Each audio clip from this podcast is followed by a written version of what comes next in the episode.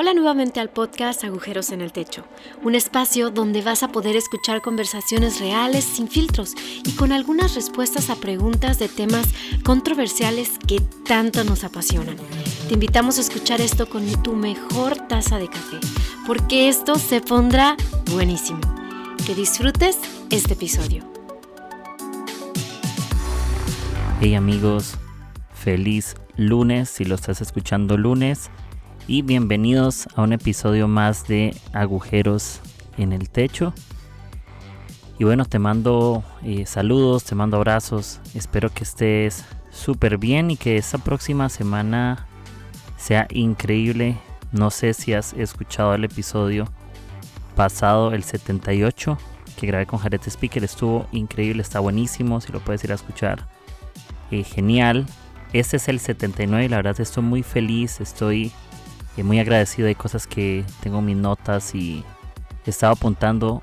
Y vamos a empezar una nueva serie eh, de tres episodios muy enfocados a Santa Cena.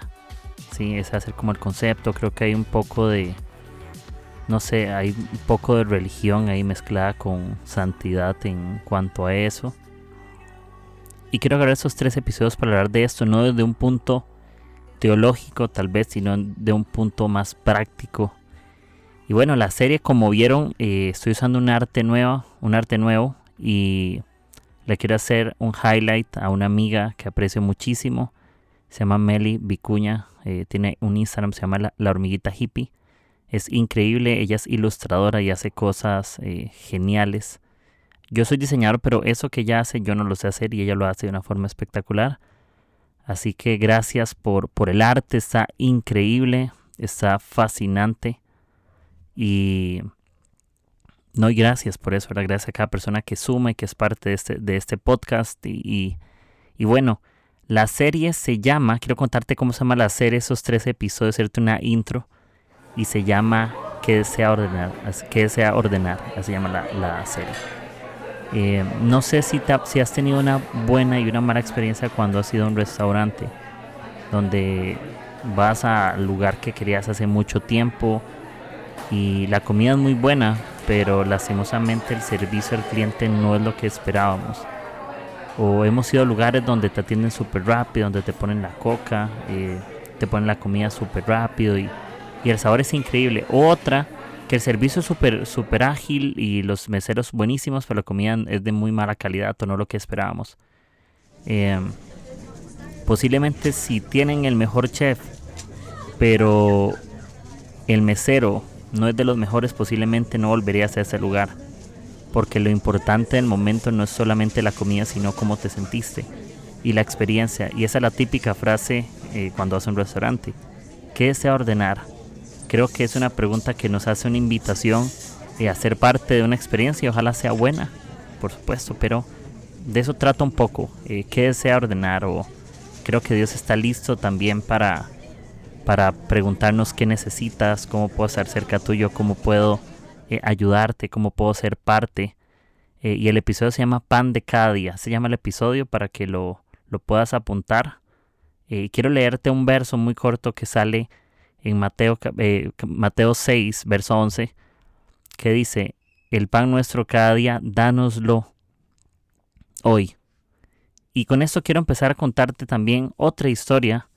Eh, no sé si, algún, en algún momento de tu vida has tenido la pésima experiencia de que vas a una panadería y literal solo encuentras pan añejo o demasiado viejo o en el peor de los casos no hay pan. Es como que un día decías ir a KFC a comprar pollo y no tengan pollo, o ir a McDonald's y no tengan hamburguesas. Eh, es una pura eh, desilusión. Ese, ese sentimiento de ir a tu restaurante favorito y que no haya lo que tanto estabas esperando y terminaste comiendo algo por compromiso. O algo del menú que no querías, pero lo escogiste y que aunque el mesero te dijo eh, qué desea ordenar, al final no sabemos qué deseamos ordenar, simplemente por una foto dijimos que eso y cuando nos lo trajeron nos sentimos que fue un fiasco y que fue eh, un atraco. Eso creo que a todos nos ha pasado, hemos tenido malas experiencias en lugares y pongo el ejemplo de la panadería porque es una realidad. Muchas veces, eh, por ejemplo, por mi casa yo decido ir a comprar pan, pero ya después de cierta hora o el pan está añejo o siento que es de ayer o siento que no hay, ¿verdad? Voy a la panadería y no hay pan, parece ilógico, pero así es. Y algo que me gusta mucho, y relacionándolo un poco con, con todo este tema de, la, del pan, que es lo que nos vamos a enfocar ahorita, es que em, Dios no es igual, no es comer una panadería donde va a ser saciado con algo temporal, sino que cuando el pan es de Dios no se acaba, eh, cuando el fuego es de Dios no se acaba, es algo que siempre puedes ir y siempre lo vas a encontrar. Te pongo un ejemplo, cuando Jesús reparte el pan, siempre alcanzó para todos, Dios nunca nos va a dar algo que no sea suficiente. Y te pongo el ejemplo de historia de los panes y los peces de la multiplicación, o incluso en los tiempos de Moisés, cuando el pueblo de Israel comió maná del cielo, no se acababa mientras Dios era el que lo daba. Entonces, creo que quiero compartirte tres cosas que representan el pan hoy. ¿sí? Y la primera es tres conceptos, tres frases, tres cosas que apuntar y es, no te culpes por el pasado. ¿Cómo dejamos de afanarnos por las cosas que pasaron antes o cómo seguimos hacia adelante con aquello que no pudimos lograr? No es necesario vivir de glorias pasadas cuando podemos disfrutar el pan de hoy. Y, lo vemos en ese verso, el 11, que dice, el pan nuestro cada día, dánoslo hoy. Dios no me va a dar las obras de ayer o las migajas de ayer, Él está dispuesto a darme algo hoy. ¿sí? Eh, no es necesario vivir de lo de ayer, no es necesario guardar un poco lo de ayer porque Dios está dispuesto a, darme algo hoy. Y hoy es el día para cambiar aquello que yo necesito también. Y yo te hago esa pregunta, ¿cuál es tu pan? ¿Cuál es el pan que Dios te está dando hoy? Que estás viviendo de cosas de ayer. Eh, ¿hace, cuánto, ¿Hace cuánto tiempo fue la última vez que tuviste un logro que fue de verdad muy representativo para tu vida? Y solamente piensas en eso y has dejado de lograr cosas hoy.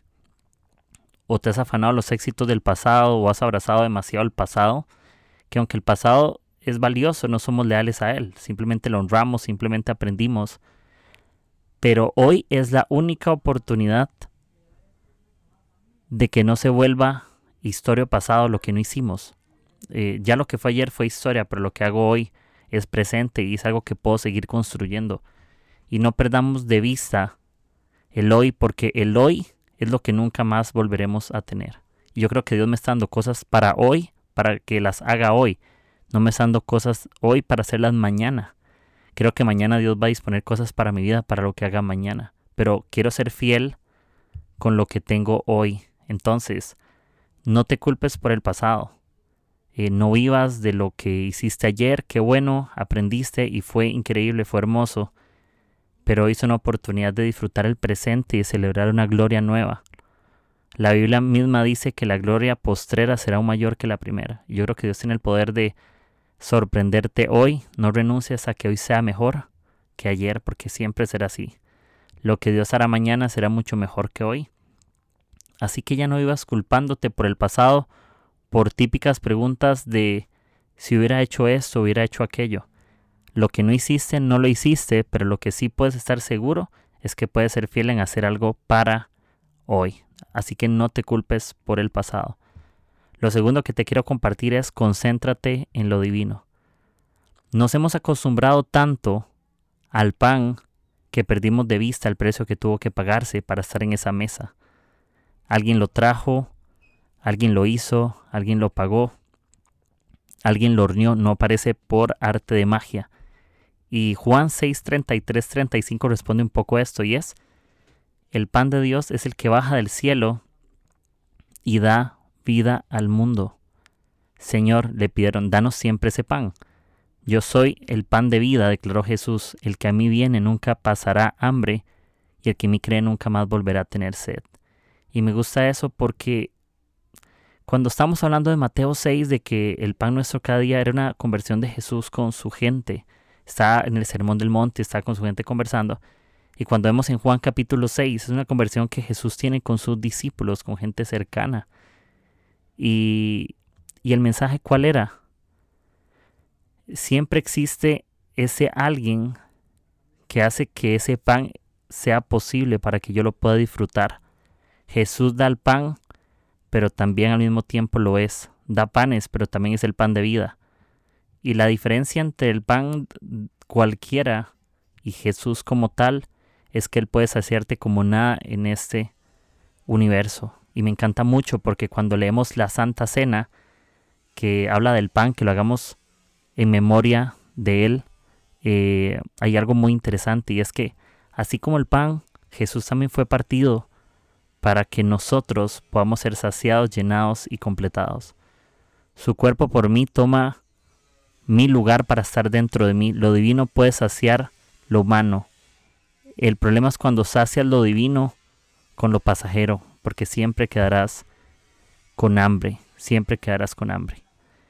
Entonces, primer punto, no te culpes por el pasado. Segundo es concéntrate en lo divino. No te acostumbres. Siempre hay alguien que pagó el precio para que tuvieras eso. Jesús pagó el precio y Él se volvió el pan de vida y fue partido por nosotros para que pudiéramos disfrutar esto. Y el tercer punto es reconoce lo que debes cambiar. Si Jesús venció la religiosidad, ¿por qué no la vencemos nosotros? Cuando reconocemos aquellas cosas que debemos de cambiar o aquella religiosidad que está dentro de nosotros, podemos llenarla con algo más y mejor. No comas aquellas cosas que te hacen daño, porque religiosidad es que terminas comiendo lo que no te sacia. Es ir a panaderías que tienen pan añejo, pan viejo, pan que no ha dado Dios. Y al final lo que Jesús hace como recordatorio es que el pan es la excusa simplemente de estar juntos. Esa necesidad de que, de que ocupamos estar con alguien más en las buenas y en las malas. Y algo que he estado aprendiendo y escuchando es que cuidémonos con no ser como un panadero desnutrido, con pan en la mano, pero estar mal alimentados. Nunca podremos dar a otros lo que no tenemos. Confiemos en que Jesús suplirá todas las cosas y que aunque cada día puedan pasar momentos difíciles, nunca te faltará el pan de cada día. Porque Dios tiene control de mí, no solamente de mi futuro, Él tiene control de hoy. Si Él es mi pan, y si Dios me dio algo, lo que Dios me ha dado nadie me lo va a poder quitar.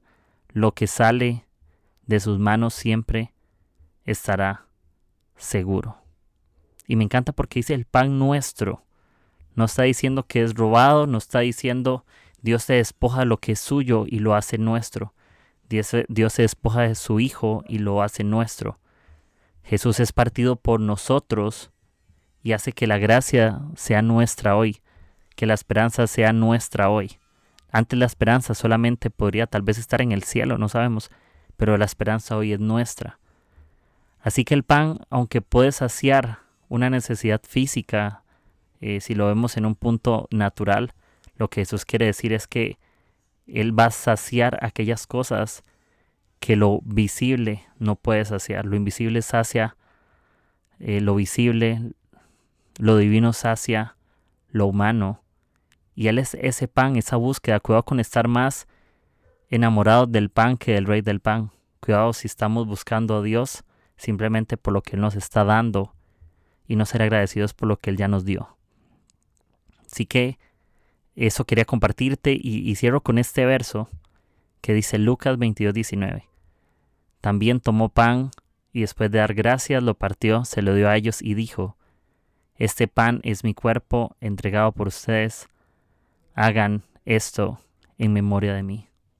Jesús da gracias por nosotros y decide ser partido por nosotros. Él agradece nuestras vidas, Él está feliz con nosotros, Él está dispuesto a pagar el precio para que tú y yo podamos tener pan en nuestras mesas, para que nuestras necesidades puedan ser suplidas. Él está eh, atento a mis necesidades emocionales, físicas, espirituales, intelectuales y todas aquellas cosas que yo deseo. Pero ya dejemos de vivir de las cosas que pasaron, las honramos, pero disfrutamos hoy el presente y lo amamos con todo el corazón, luchamos para un mejor futuro. Nos concentramos en lo divino, porque no nos vamos a acostumbrar a que ese pan que tenemos no es porque yo me lo gané o porque hice algo, es porque Jesús decidió pagar el precio para que en tu mesa y en mi mesa él se volviera el pan de vida. Yo creo que Él sea el pan de vida en mi familia y supla lo que mi familia necesita, en mis estudios, en mis relaciones con otros, en mi relación con, con Él mismo. Hoy decido concentrarme en lo divino y reconozco lo que debo de cambiar. Y reconozco que hay religiosidad dentro de mí, que si Jesús, cuando muere por nosotros, decidió vencer religiosidad, porque yo no voy a decidir vencerla, porque no voy a decidir cambiar aquellas cosas que me han hecho perderme de lo que Dios tiene para mí. He estado pensando en el pan que tienen otros tantas veces que me he acostumbrado tal vez al buen olor del pan, pero nunca lo he probado. Me he acostumbrado a oler el pan que otros tienen, pero no mi propio pan. Eh, es como andar en la calle y ver cómo otros tienen pan en su bolsita del pan y andan caminando y nunca lo has probado. Nadie puede decir, quien ha probado el pan del cielo que es Jesús, podrá decir que quedó con hambre. No conozco a nadie quien haya probado el pan del cielo y decir que quedó con hambre. Pan de cualquier otro sabor y de cualquier otra cosa, te darán ganas de volverlo a probar otro día tal vez. Sí, hay cosas que consumimos que no nos ayudan, pero el pan de vida siempre nos ayuda, el pan de vida siempre nos fortalece. El pan de vida siempre es la esperanza, el pan de vida es gracia, el pan, el pan de vida es la luz del mundo. El pan de vida es todo lo que necesitamos, es todo lo que amamos, es todo lo que confiamos. Y ocupamos el pan de vida que se preocupa por nuestro hoy. Así que que nuestra oración sea que Señor, ayúdanos, lo que tú nos has dado hoy, enséñanos a hacer algo más, enséñanos a ser responsables, enséñanos a abrir nuestros ojos para seguir hacia la meta, para seguir continuando. Y, lo importante de este pan es que este pan no es solo para mí, es un pan que alcanza para todos. Por eso el mensaje de los 5.000 en la multiplicación era, vayan ustedes y denles de comer. Entonces, ¿qué hizo Jesús? Lo mismo. Dio gracias, lo partió y lo repartió. Es en el mismo orden que sucede en la Santa Cena. Yo no sé si han pensado ese ejemplo. En la Santa Cena fue el mismo orden. Dice, tomó el pan, después de dar gracias, lo partió y se lo dio a ellos. Y en la repartición de los cinco mil fue lo mismo. Primero dio gracias por nosotros, porque Él confía en nosotros y decide ser partido por amor para todos. Así que eso es lo que te dejo. Que puedas disfrutar hoy tu pan de cada día. Nos hablamos y te, espero en el siguiente episodio. Que vamos a estar hablando un poco más sobre el vino. Y, gracias. Y te pregunto esto, ¿qué desea ordenar? Tienes la oportunidad de pedir algo bueno. Si tú eras una sola pregunta de parte de Dios y fuera, ¿qué deseas hoy? ¿qué le pedirías? Si te ha gustado el episodio de hoy, no olvides de compartir con tus amigos y en tus redes sociales. Recibe las notificaciones de nuestros nuevos episodios suscribiéndote en Spotify, Apple Podcast o Anchor. Gracias por formar parte de Agujeros en el Techo. Nos escuchamos hasta la próxima.